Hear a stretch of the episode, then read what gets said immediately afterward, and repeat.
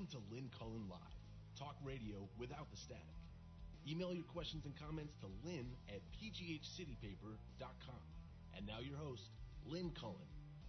Oh boy, oh boy, oh boy. I, I got so much stuff here that I want to talk to you about, and um, I, don't, I don't know where to start. So I do think yesterday the testimony of Michael Cohen will be one of those historic moments. It will. Not quite John Dean-esque, but I... there was a guy sitting there on Capitol Hill and, uh, frankly, uh, quite clearly uh, saying that he had full knowledge that the President of the United States uh, committed a criminal act uh, uh, or two or three or four or five, maybe a few thousand, who knows. Uh, unbelievable. There were moments that were memorable. I can give you my list, I think. I, I want to say that uh, I'm a great fan of Elijah Cummings now. I thought he was masterful in his handling of what could have been an extraordinarily volatile session. I was taken by his humanity more than anything. Um, and his closing statement. Now here is a, a man who went into what he knew would be this huge story with millions of eyes on him and potential uh, history being made. And I don't know many people who would not have written down um, their closing remarks, knowing that that might be something that is, again, potentially historic, wanting to say the right thing, get it right. And I was blown away by the fact that he hadn't written anything down, or if he did, he threw it away. And um, trusted himself to speak literally from his heart. Not, not as much from his head, but from his heart. And it was very moving. I was in, I was in tears. Michael Cohen was in tears. I am quite sure that I was, Michael Cohen and I were not alone, and I believe Cummings himself was in tears or close. If you have not seen it, it was there was an eloquence to it. You, you know, part of me always wants, in those big moments, to have something written down so that you say exactly what you want to say, but there was somehow more power in the fact that he just... it was a plea. It was a prayer. It was...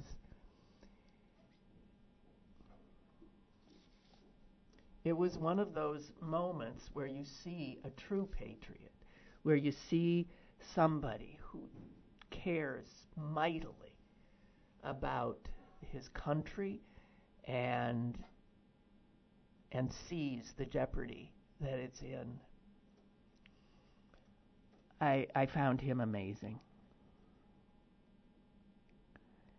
I thought the Republicans were appalling. You know, why would you think I wouldn't? Um, they mounted no defense that I ever heard of any of the accusations that Cohen was making about Trump. There was very little pushback. All they had, the only card they had, was that Cohen was going to jail for lying. So why should we believe a word you're saying now? That's all they had. and they used it as a cudgel at times, making themselves look really awful, I thought. There was one great exchange where some jerk congressperson said to Cohen, "You call Mister Trump a cheat in your testimony. What do you call yourself?" And Cohen said, "A fool."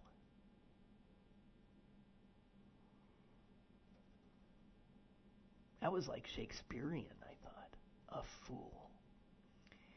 And in that regard, Cohen,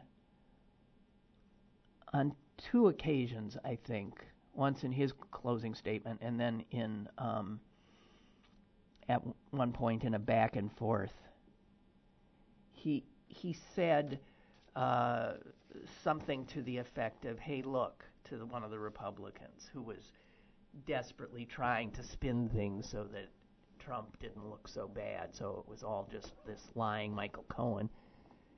And Cohen said something to the effect, "Look, I've been where you are. You're doing what I've done for the last ten years. You're trying to fix things for him. And you're going to," he warned people, "I'm warning you. It doesn't end well trying to fix things for this con man." That was some uh, pretty riveting stuff.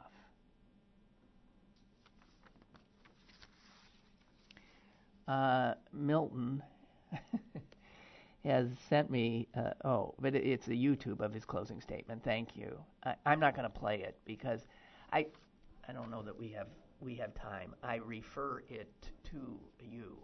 It's on YouTube. Um,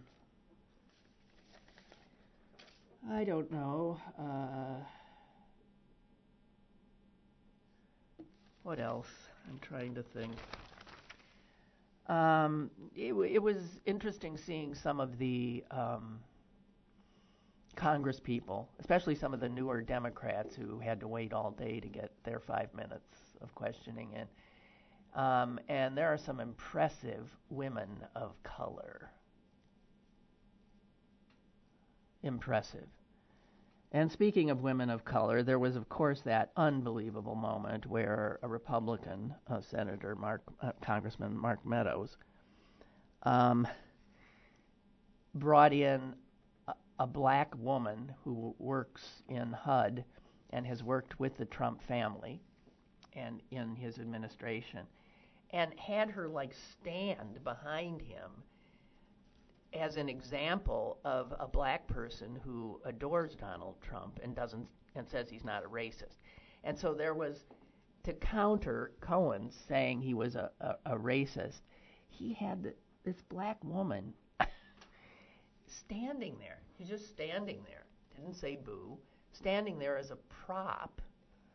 They had lots of props. They had one one guy had a actually had a poster that said, "Liar, liar, pants on fire." Yeah. Uh. And there was one name that kept coming up, and this is the guy whose testimony I want to hear, and I'm sure I will, because every time Cohen was asked, how can you, who would be able to corroborate what you are saying uh, about Trump doing this and Trump doing that, and money being exchanged here or these funds being uh, put there, and the answer was always the same. Weisselberg. Weisselberg. We must have heard that name twenty thousand times, Alan Weisselberg. So that is the C F O of Trump's company. So that is the guy that knows everything. And uh, I don't know what he'll be allowed to talk about in public testimony, but I want to hear that. And I know somebody gave him immunity or some limited immunity, so uh, so he would be inclined to uh, share as uh, share all. Um, and and and the one takeaway is that we were looking at Michael Cohen, who's going to be going to jail now for years. He appeared in many ways a broken man. He's going to jail, and he's going to jail in part for a crime that he says Alan Weisselberg and tr- President Trump committed with him, right? Yeah. This is the campaign finance. That's one of the reasons he's going to jail.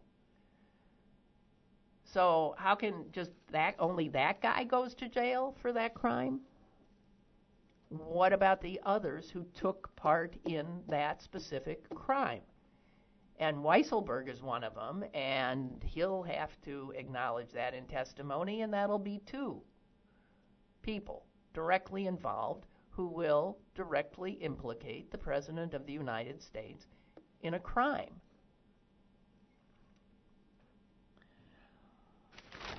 So anyway, I thought it was like, and then there's the, you know, at one point, I forgot who said it, somebody said, I mean, this is hearing about how Trump operates. I mean, you just feel like, you feel like you've been slimed. You do. This guy is, he makes con men look good. I mean, I, I, that's too good a term for him. He is such a repulsive sleaze operator. And if he avoids jail, I will, I'll be stunned. Unless there's, unless he, you know, manages to, the Southern District of New York is going to get him. Other courts are going to get him now that his financials are coming out.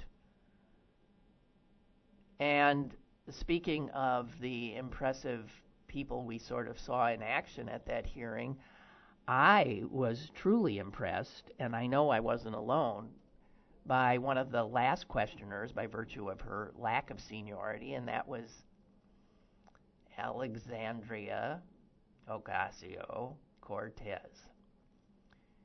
She was, I thought, uh, one of the best, if not the best questioner, person who used her five minutes not to grandstand, as many did, not to grandstand, but rather to ask penetrating questions that actually moved things further. She was focusing on his tax returns, and I found it really riveting, and her command of the moment impressive as hell. I can see why the Republicans are afraid of her. Man, she was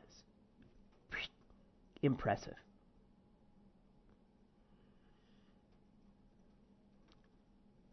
No, my sense is that Donald Trump will go down with, uh, they'll get him like they've gotten, uh, like the feds get, um, you know, other gangsters and racketeers. He'll go down because of the RICO laws. There's, there's no doubt. And um, somebody said, and I thought, well, I mean, that's just it. I mean, the president is really running a racket, and he is a racketeer, and it's the Racketeering Act, RICO, that's going to take him down. Now, granted, that'll be after he leaves the protective confines of the White House. But if he avoids jail, once he does, justice will not have been served. We have a caller. Caller, go ahead, please. Hello. Hello. How you doing? I'm okay. Hi, Lynn. Hi. Um, did, did you happen to see that one guy? I don't know what his name was. He had a, well, I don't know. But he said he came to Washington to fix it. And I kept thinking to myself, yeah, you fixed it. The fix is in. It's fixed towards the rich. But the bastard, they had the House and the Senate, So what was he fixing? They were control the House and Senate. And then he was saying this spectacle we're today, and what the hell does he think's going on in the White House? These, I, you know, when the, the Republicans go so low, you don't think he'd go any lower, but man, did they go low. It was just unbelievable to watch. And that Jordan, oh, worst oh, piece God. of shit of human. Can't stand the man. What's oh. with him? Does he have like some kind of brand like Fetterman, and that he doesn't ever wear? Uh, uh, you know, he's always in shirt sleeves. It's like his his brand. What a vile character! I could see Cummings oh. Cummings sometimes when they'd end up in a two shot. This is the ranking Republican member of the committee, who and oh man, he was disgusting. Yeah, it was hard to take watching yeah, him. I had to was. mute it every once in a while. Yeah. I just, but Cummings is always great. He's, I, I love that guy. He's great, and he just did a great job. But the rest of them, they just looked like slime balls. It was just unbelievable. Now the Democrats looked strong, I thought. So well, I think they right. did their stuff. I, I thought so generally too. Hey, thanks for thanks for. I agree with you. Thank you. Okay, thank okay, you. Bye. Goodbye. Bye. Um.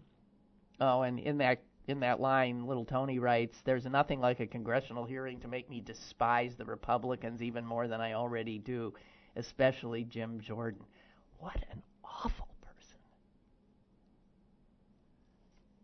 They had no cards to play. And, you know...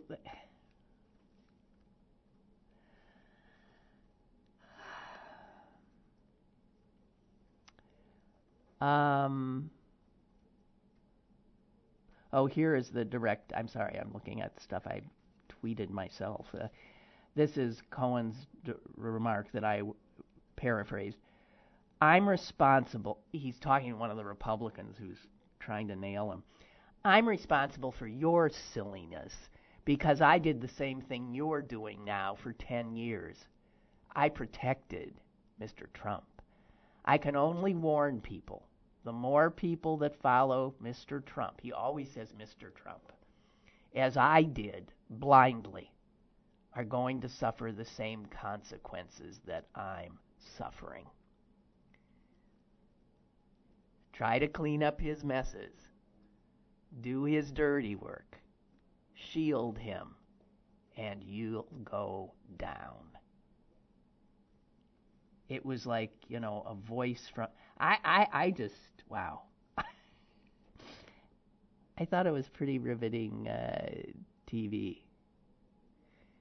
Somebody else summed up the hearing uh, thusly. Uh, for people like us, we would say, um, wow, that showed that the president... That whole hearing showed the president may have, in fact, committed treason, committed bank fraud, committed tax fraud, committed charity fraud, we already know that.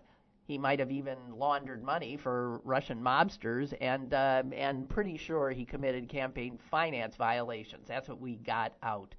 Um, that's what they were focused on, the Democrats on the committee. The Republicans, meanwhile, seem to be focused on the fact that Michael Cohen might get a book deal.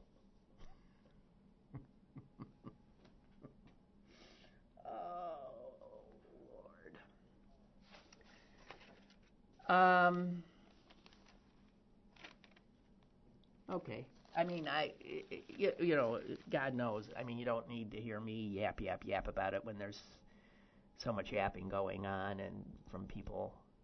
I have to admit, I was not expecting the climax of the day's and night's news to be Trump folding in Hanoi and uh, flying back with his tail between his legs. What was that all about?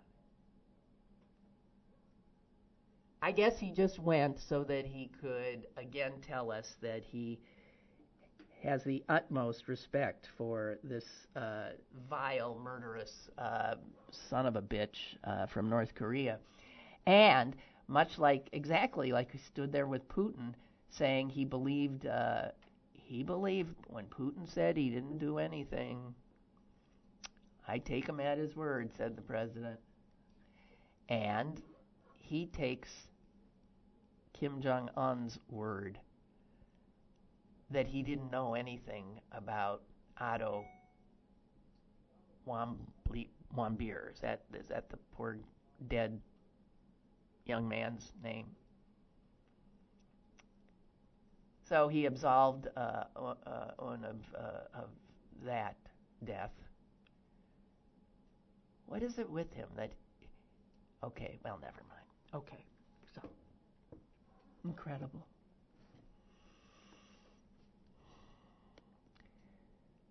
We are in for a year from hell. I just want to tell you.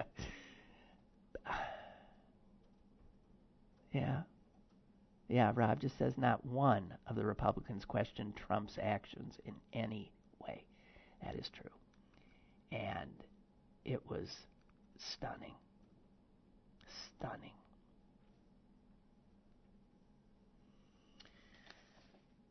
Let me get into some other things, if if I might. Oh, and I, oh no, another thought I had. So, talk about a total miscalculation. Talk about wasted money and all that. Think of all the uh, the money spent, all the networks and media that went with Trump to Hanoi. And yesterday, I happened to. Uh, I tend to watch N B C Nightly News, if I watch any, because Jeopardy comes on right after it. And so I, I, I did have it on. I wanted to see what they would do with this big news day, knowing that their anchor, Lester Holt, was in Hanoi, where the big story supposedly was, but in fact wasn't. And um, a good third of the... of the top of their of the, their newscast was Lester Holt standing in Hanoi, throwing it back to Washington um, to cover Michael Cohen, not the president. So as I was saying yesterday, this is more than anything something that would make Trump insane. That he was upstaged by his lackey, Michael Cohen. Um, and so there's Lester Holt in Hanoi. I'm sure, you know, if you could see the bubble of what he's thinking, his head is, what the fuck? You know, that's a long flight. There's a long flight back. There's no news. If I'd been there, I'd be with the bigger story. Yeah, yeah, yeah, yeah, yeah. So they're all coming back now. There was no reason to go, as it turns out, other than to see, again, how hapless the president of the United States is. Um, oh, and, and something that I've been noting forever, if you do watch the news, whether cable or network, every break introduces you to another horrible affliction you didn't even know existed, and some pharmaceutical that will allay it in, in some way. Um, and it, it's nothing but these drug commercials, one after the other, and they all look the same. There are always people who apparently are suffering sometimes from fatal diseases and or horrific chronic illnesses. And I've never seen such a happy bunch of human beings in my life. I mean, they are always, they are living life. They are at the market. They're riding their bikes. They're beautiful. And and all it ever is is a commercial about some horrible affliction and a pill that you can take for thousands upon thousands upon thousands of dollars, probably, which may cause premature death, you know, anaphylactic shock, who knows what, this, that, and the other thing. Don't take it if you're taking these things too, and, you know, all these warnings. And so clearly, the demographic, there are no young people watching news because marketers do a lot of research to find out who they're, how they get to their demographic. The the the market for those drug ads are old people, old sick people. So I guess that's, I just want to tell you, that if, like me, on occasion you watch the news, you are you are part of the demographic that is viewed as old and sick, okay?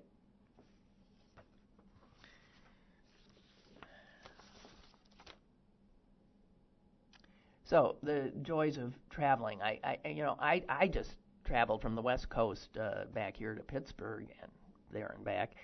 And, you know, that maybe with a stop in between is, you know, that's like five hours in the air about.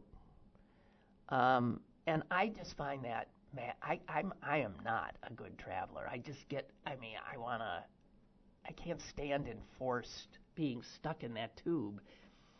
Um, so I'm, I'm not a good traveler. And I'm always anxious when I travel.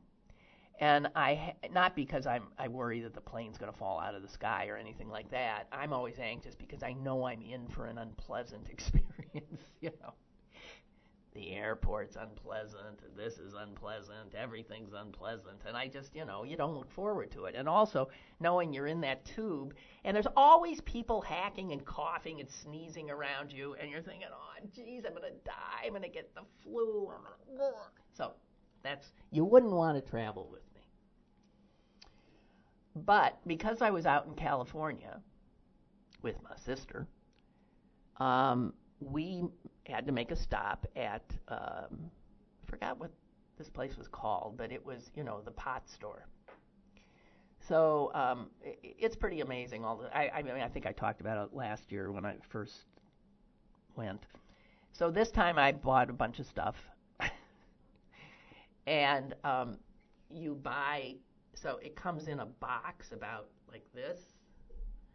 And there's a box. And in the box, in plastic and stuff, is a cylinder filled with this amber-colored oil, which is actually marijuana, having been reduced to that or something. And then you have a vape that you stick it in, and that's how you smoke it. You can also get little jars, clear little jars with actual buds, big hunks of marijuana in them.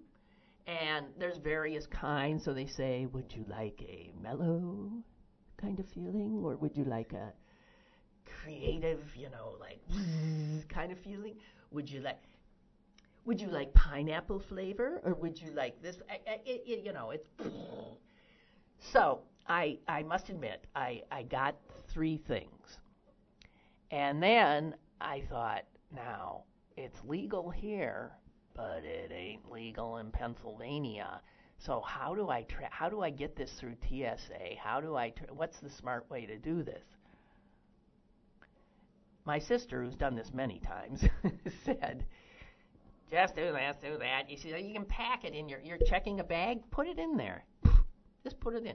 Now, a lot of people would have, I just put it in my bag. I put I put them in different parts of my bag, but they weren't much covered up.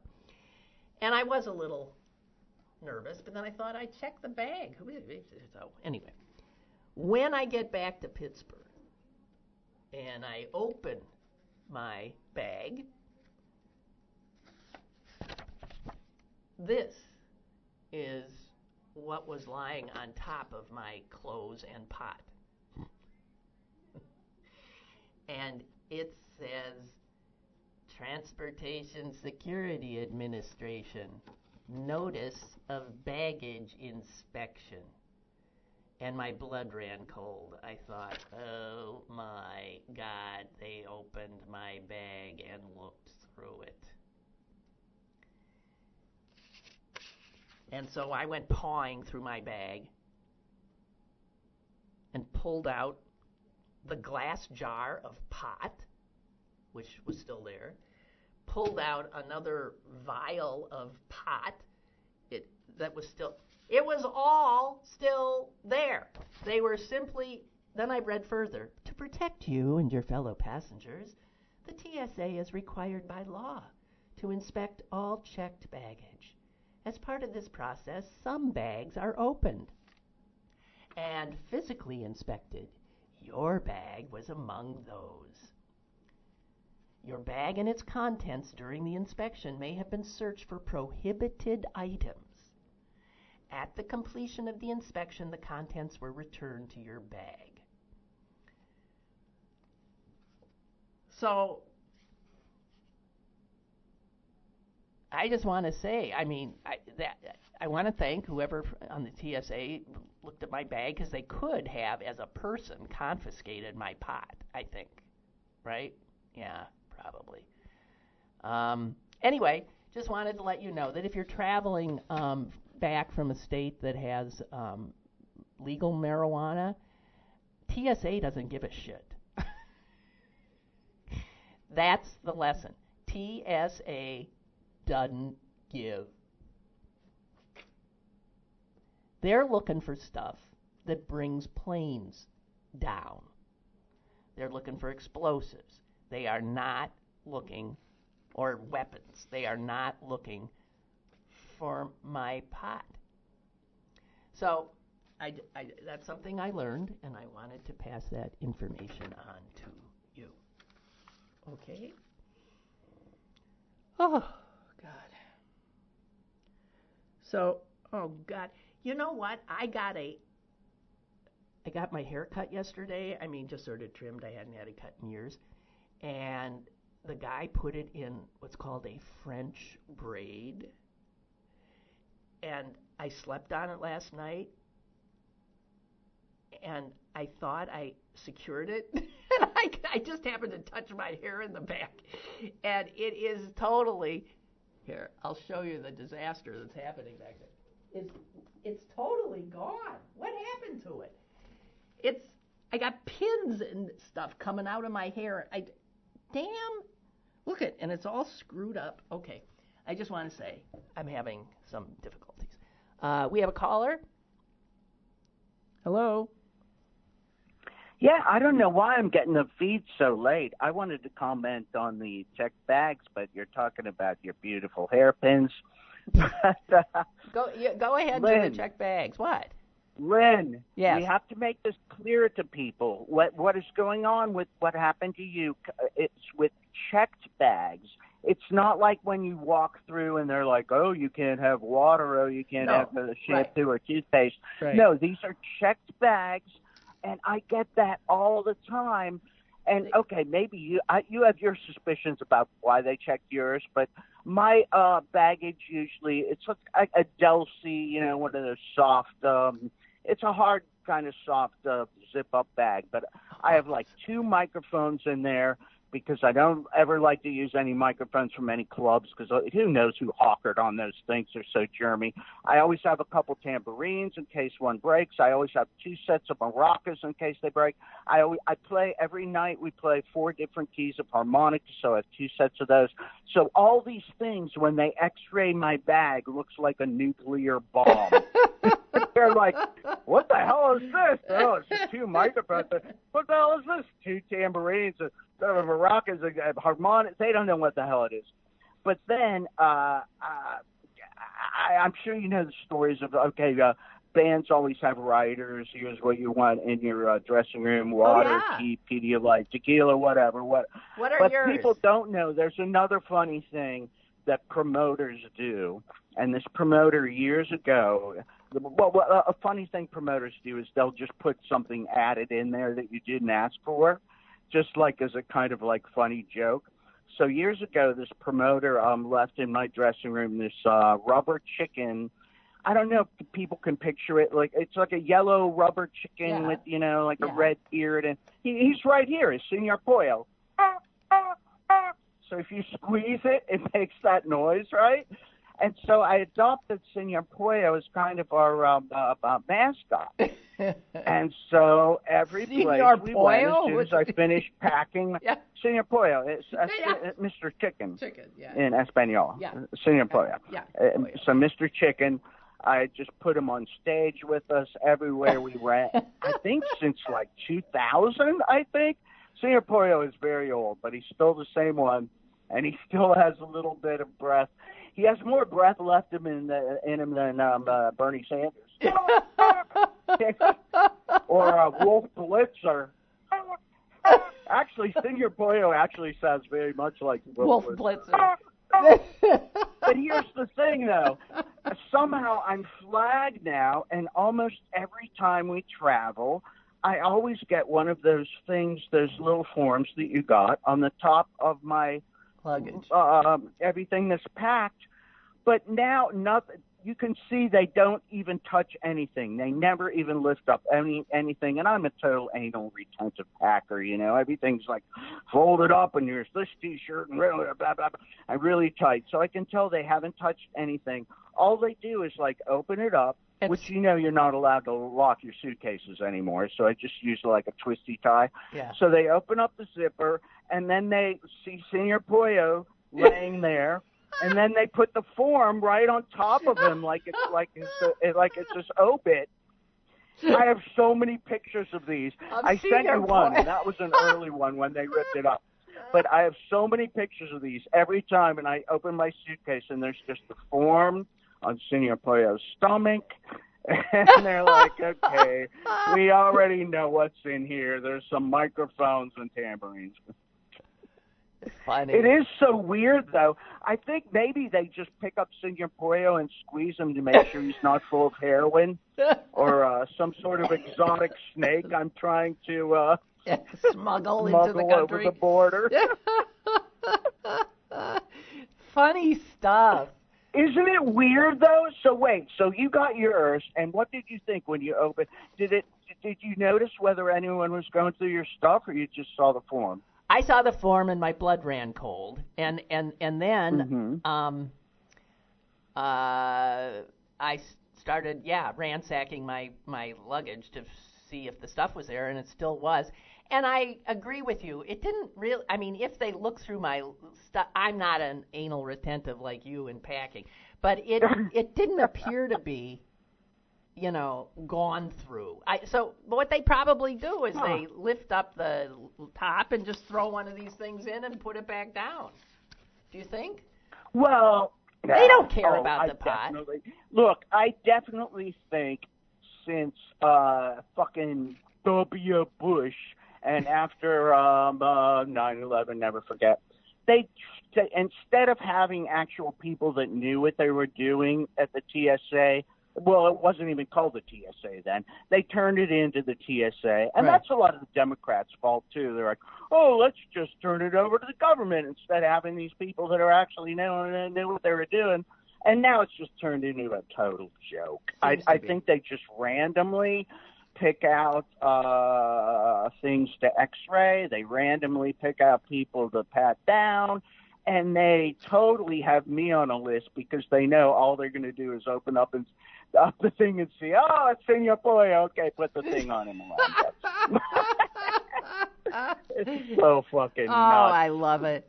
I love it. So that's why I'm going to get into the business of trying to smuggle exotic snakes into this country from somewhere. I don't yeah, you might as well. If you're going to be on the watch list, you might as well, you know, engage in some nefarious activities. Well, give my best to Senor Pollo. He's uh, entertain. Oh. He's entertained uh, us all, Michael. Thank you. he's what he's he's our he's our good luck charm. I'm uh, sure he is. Our uh, mascot. I know I will be safe wherever I fly as long as uh, he's in my uh, checked-on baggage. All right, you. Bye. All right, love you, Lynn. Love See you later. Too. Bye. Uh, Mike Michael's band, by the way, if you don't know, is the Cynics, and um, they they spend most of their time uh, in Europe. Um, so, and Laura says, I love your callers. They're so interesting. The musician had me chuckling. His T S A stories are so funny. Yes, they were. And um, Laura also says, and I wondered why so many drug commercials were on the news, and now I know. I keep telling people I'm old, and they tell me I'm not. Well, now I have proof, right? Yeah. Um, okay. Yeah, I didn't know that about you can't lock your – I never lock my bags anyway, but I guess that makes sense. They do have to get in. So, um, okay. Oh, um, I was going to – show's gotten away from me. Um, I'm embarrassed that I can't pronounce this name properly, but this is a guy who many of you probably do know the pronunciation. Is it Karamo Brown or Karamo Brown? Anyway, I'm going to say, I'm going to go for Karamo Brown.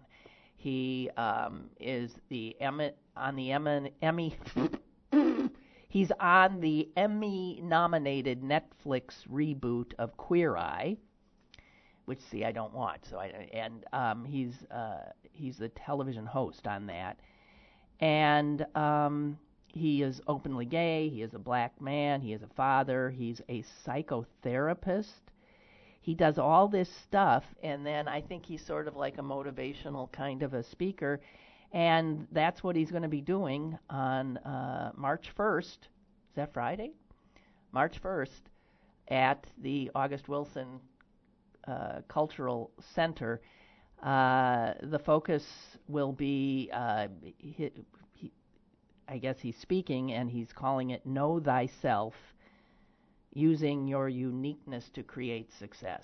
So if you like that kind of thing, not for me. This one's not for me.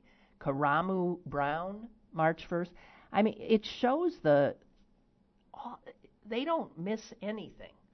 Never assume that what's going on at the August Wilson Center is like, uh, I don't know, because it's August Wilson, like a play. It could be, and it could be a lecture. And it could be um, some extraordinary singer or jazz band, or it's just a, a cultural center.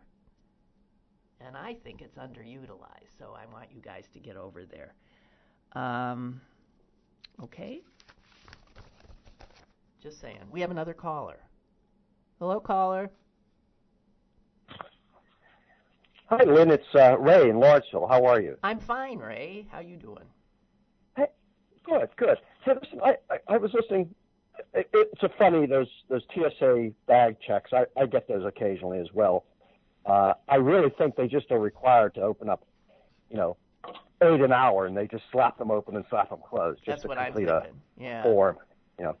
But, Lynn, tell me, why don't you have your medical marijuana card here in P A?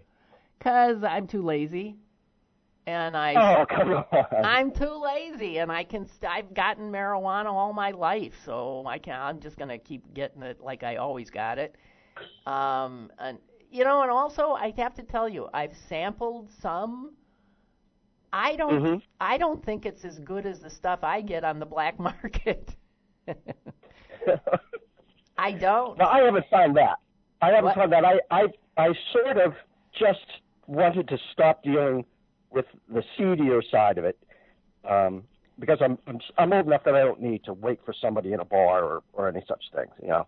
Oh, I'm still um, meeting people behind buildings. Yeah, right. But I mean, oh no, no, yeah. I got no. I totally know. I mean, the people who deal the drugs often now, I mean, are respectable human beings who have a side gig. Yeah, doing that, right?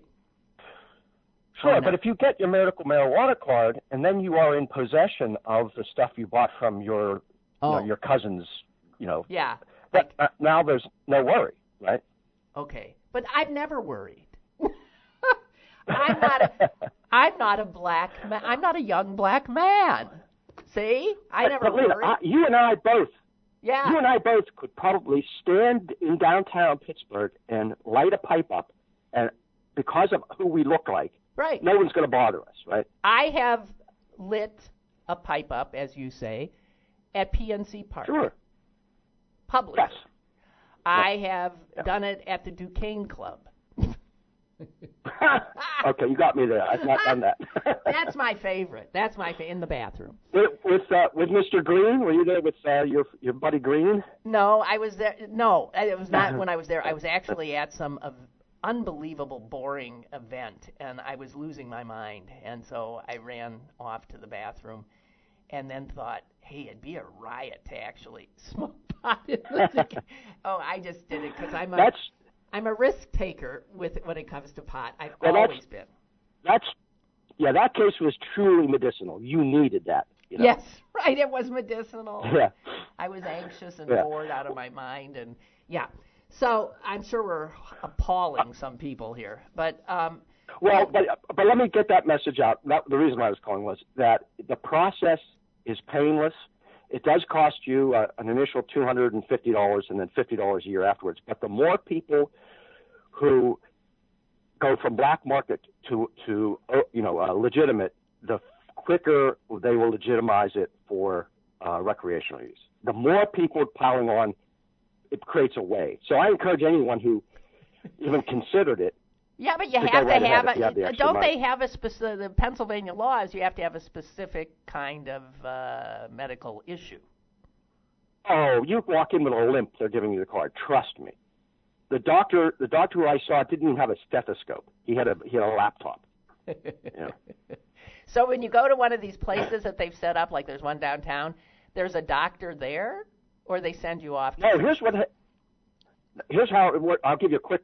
Okay. Because I know you've gone to other subjects. Let's say just down the strip district, there's a place called C Y. They're a dis- dispensary. Right. And next to the dispensary is an information center. You just walk in the information center, and someone, a pleasant young person, will enter you into the database and make an appointment with with a, uh, a registered doctor. All right. Mm-hmm. For free, nothing, no money yet. You go to the doctor, and he checks your records and says yes. I'll go on the same database and authorize you. Then you give him two hundred dollars. You go home, go on the database, and now you're able to give the state fifty dollars. At that point, it's all done. They ship you a card. In three days, you have your card. Now, you go back down to the dispensary, which is next door to the information center, right, and buy what you want. You really can buy what you want. They don't steer you in certain, what is your affliction, you should have this. Blah, you blah, can blah. do it online. You you can literally do it online. Okay. I want this much of that, this much of that, and then walk in and pick it up and walk out.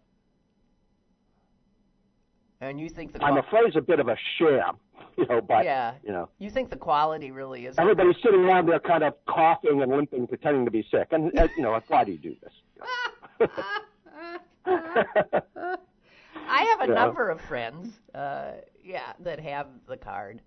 Um, sure. Yeah.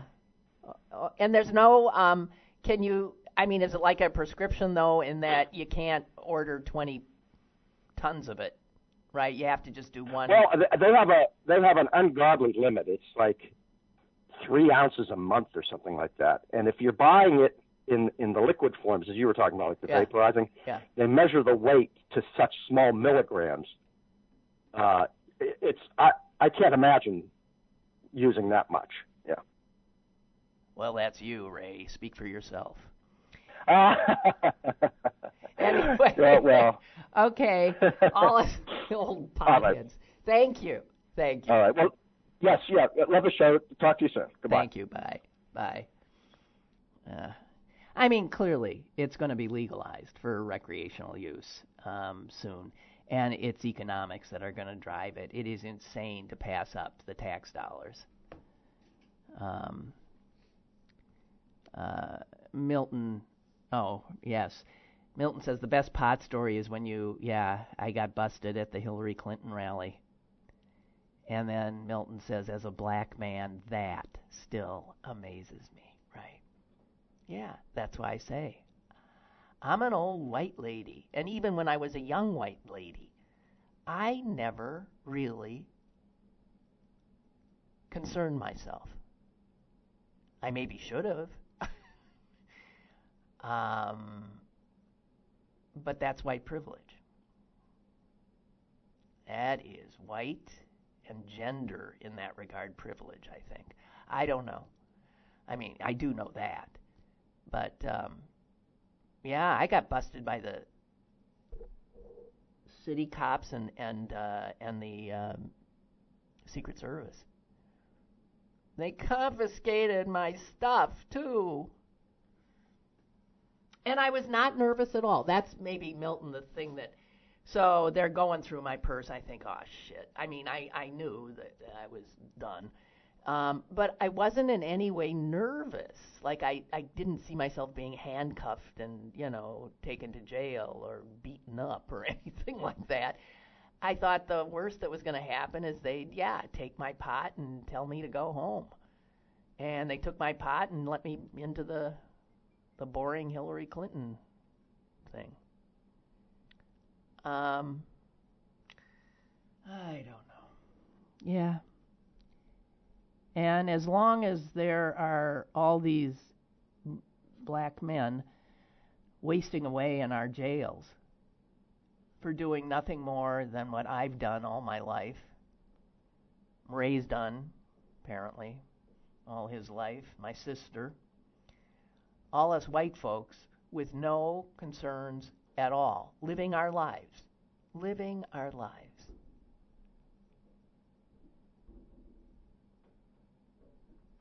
It's obscene. I have a caller. Okay. Hello, caller. Hello. Oh, hello. Yes. The um, thing that was, wasn't even over yet. You know, the one that's telling me, you can get in, you'll be on the host after repeat. Oh, oh. That, was even, I don't know. That, that wasn't even done yet, and I'm on, on the air. You are. Um, I don't fly that often, in, in fact, very rarely, you know. But uh, a couple of years ago, on my way to Florida for one of those destination weddings my friend was having, and I told her, because, you know, I think the last time I was on a plane was probably in two thousand one, back at, you know, because I can remember tiptoeing through the uh, X-ray machine, like I'm like looking really guilty, like tiptoeing slowly like a cartoon. And uh, so, uh, but I told her, I said, oh, man, I hate to do this, but I'm going to get stopped and I'm going to get the super frisk, right? She goes, why? I said, because I look Arab. Oh, you don't look Arab. I said, you haven't seen enough Arabs. I had a beard at the time. I said, you haven't seen enough Arabs. But sure enough, you know, I get pulled aside and I get yeah. the super frisk, you know, whole, the whole thing. You know, I'm expecting it, so I'm not offended. I'm not worried about it. I knew it was going to happen. But the funny thing is, that's going from Pittsburgh to Florida. From Florida to Pittsburgh, standing in the long, long line, it's weaving back and forth like an accordion. And I turned to one of the T S A people. I went, is that one open? I'm probably like, I don't know, thirty people deep. I said, is that one open? She says, yes. And I just walk over to it, and people are like looking at me. I'm like, you freaking lemmings. there was a, there was three of these things, and everybody was going to these two. And the T S A, I guess she's getting a kick out of it. I went, is that one open? I moonwalked into that one. It was, I took off my shoes and moonwalked to put my bag down. And people were like, look at I went, you, you lemmings. And I think that's one of those things from not knowing what's going on. You know what I mean? How I'm supposed to act. Yeah. I, I looked over there and I went, ah, actually helped. Easy. Yeah. Yeah, but I, and I was smart enough. I checked every bag. I didn't take anything on the plane. I took my uh, laptop on the plane and didn't even listen to it. I had a good conversation actually for those couple of hours. You know, I said, I'm not taking anything on the plane. Everything's going underneath. And I don't want them to have to, like, rip, you know, my bags open to make sure I'm not a terrorist. So I just put everything down. It was only a couple hours. Did no overhead anything, you know. That is the way to go. I mean, that is really yeah. nice not to have to worry about all that crap. Yeah, yeah, yeah. yeah. So, okay. That's my, that's my airplane story. I'll call you in another fifteen years to tell you another one. Okay. Okay. Bye. All right. Bye. Bye. I wish I traveled by air that that uh, seldomly. What's the word I was looking for there? Rarely. Um, I have, uh, Catherine has sent me this, uh, a Langston Hughes uh, poem that is called Minstrel Man, and she said that uh, she was in a uh, a group, uh, a program for Black History Month, and, and they were singing um, songs, and I guess somebody put this Langston Hughes poem to uh, music, and she says, after all this stuff about blackface, I thought you'd be interested in this beautiful poem from the, a black man's perspective. So here is Langston Hughes' Minstrel Man. It's very short. Because my mouth is wide with laughter, and my throat is deep with song, you do not think I suffer after I have held my pain so long. Because my mouth is wide with laughter, you do not hear my inner cry. Because my feet are gay with dancing, you do not know I die. You do not know. I die.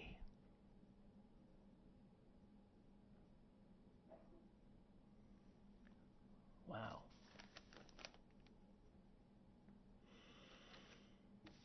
Oh, dear. I'm sorry. I didn't mean to sigh in your ear. Uh, you might have missed this, given all the news that's thrown everything else out. Um, two little items, I think, that we can close things out with. Um, you know, Rahm Emanuel is, is the mayor of Chicago, but he's not going to be for much longer, and uh, good riddance to him. I don't think anybody particularly enjoyed his tenure, including him. Um, and so uh, Tuesday there was a uh, election. And there were like, it, it looked like the Democratic uh, presidential primary coming up, because there were like five thousand people on the ballot. It was wide open. Actually, there were fourteen. There were fourteen candidates for mayor. And uh, the results were uh, that the two top vote getters will face each other in a runoff. Uh, election in in, in April. And uh, in, if you didn't hear, the two, uh, the one certainty is that the next mayor of Chicago will be a black woman, because the two top vote getters were both black women. And so that'll be a first. There has been a woman mayor of Chicago before, um, back in the days, I think the eighties or something. And um, Jane, I'm blanking on her name, Burns, right? Not Jane Burns. That's a friend of mine. Jane somebody, or who the hell knows, who cares. Anyway, um, these two women, though, I just want to point out, um, are both progressives.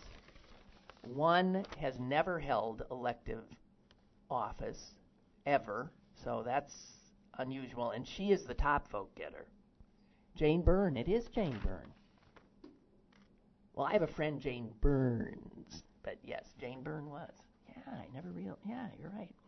So um, the, the, the one who's never held elective office is also the younger one. She's fifty-six years old. Just want to let you know, Lori Lightfoot. She would also, she would not only be the first black woman to be mayor of Chicago, she would be the first openly gay uh, person to hold uh, that office. And she is a former federal prosecutor.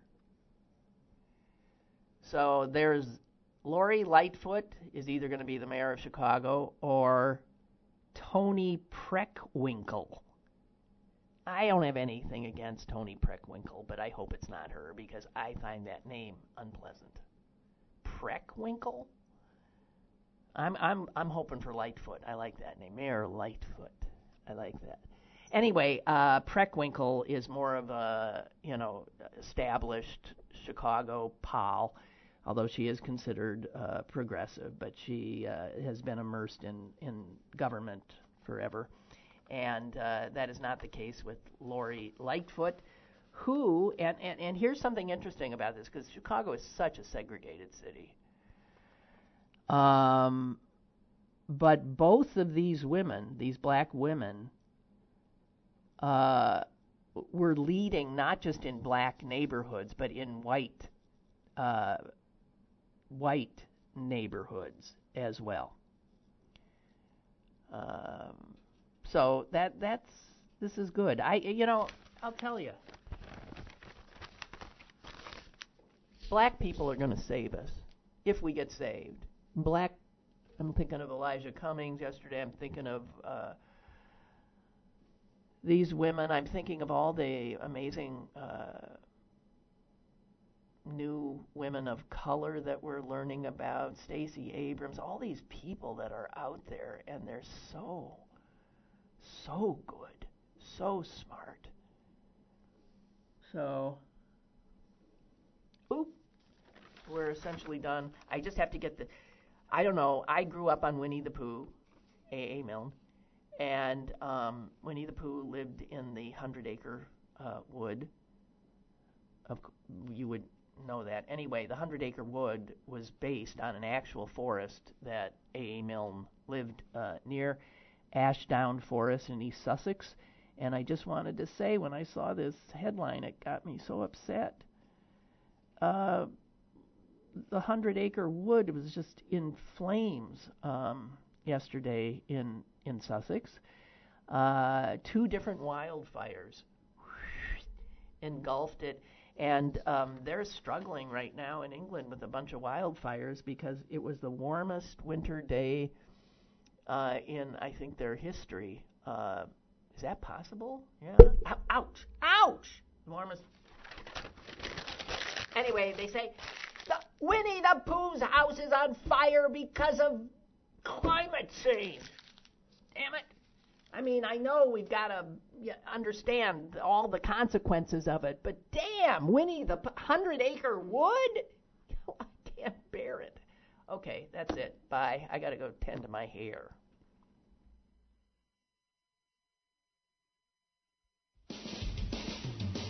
Lynn Cullen Live, Monday through Friday from ten a m to eleven a m and archived at p g h city paper dot com.